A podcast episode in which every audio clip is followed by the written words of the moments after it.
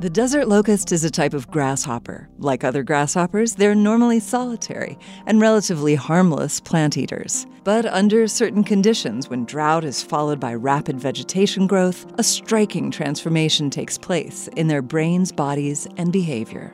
Locusts gather into huge, ravenously hungry migratory swarms. The swarms strip all vegetation in their path, including human food crops. Plagues of locusts have been a threat to agriculture since before biblical times and continue to threaten the food supplies of millions of people today.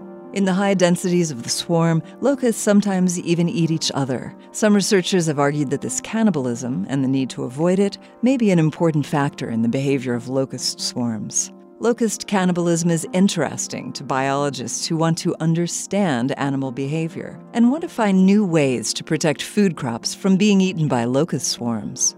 In 2022, an international team of biologists reported their discovery that locusts can manufacture and secrete a particular chemical that can protect them from cannibalism by other locusts in dense swarms. This type of substance is a pheromone, a chemical that an organism secretes that triggers a social response in other members of the same species.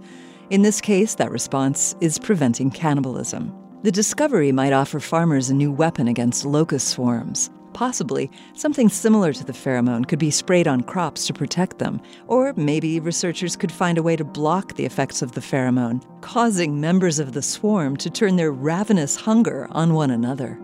This moment of science comes from Indiana University with production support from the Office of the Provost. I'm Yael Ksander.